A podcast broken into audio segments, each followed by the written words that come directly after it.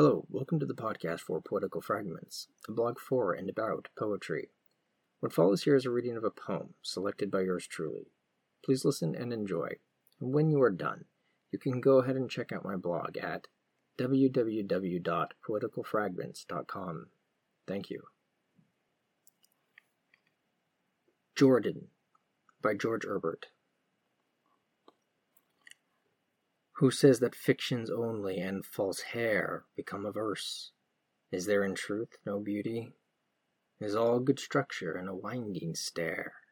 May no lines pass except they do their duty, not to a true but painted chair?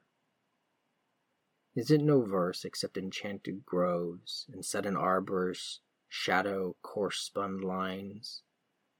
Must purling streams refresh a lover's loves? Must all be veiled, while he that reads divines, catching the sense at two removes? Shepherds are honest people, let them sing. Riddle who list for me and pull for prime. I envy no man's nightingale or spring, nor let them punish me with loss of rhyme, who plainly say, My God, my King.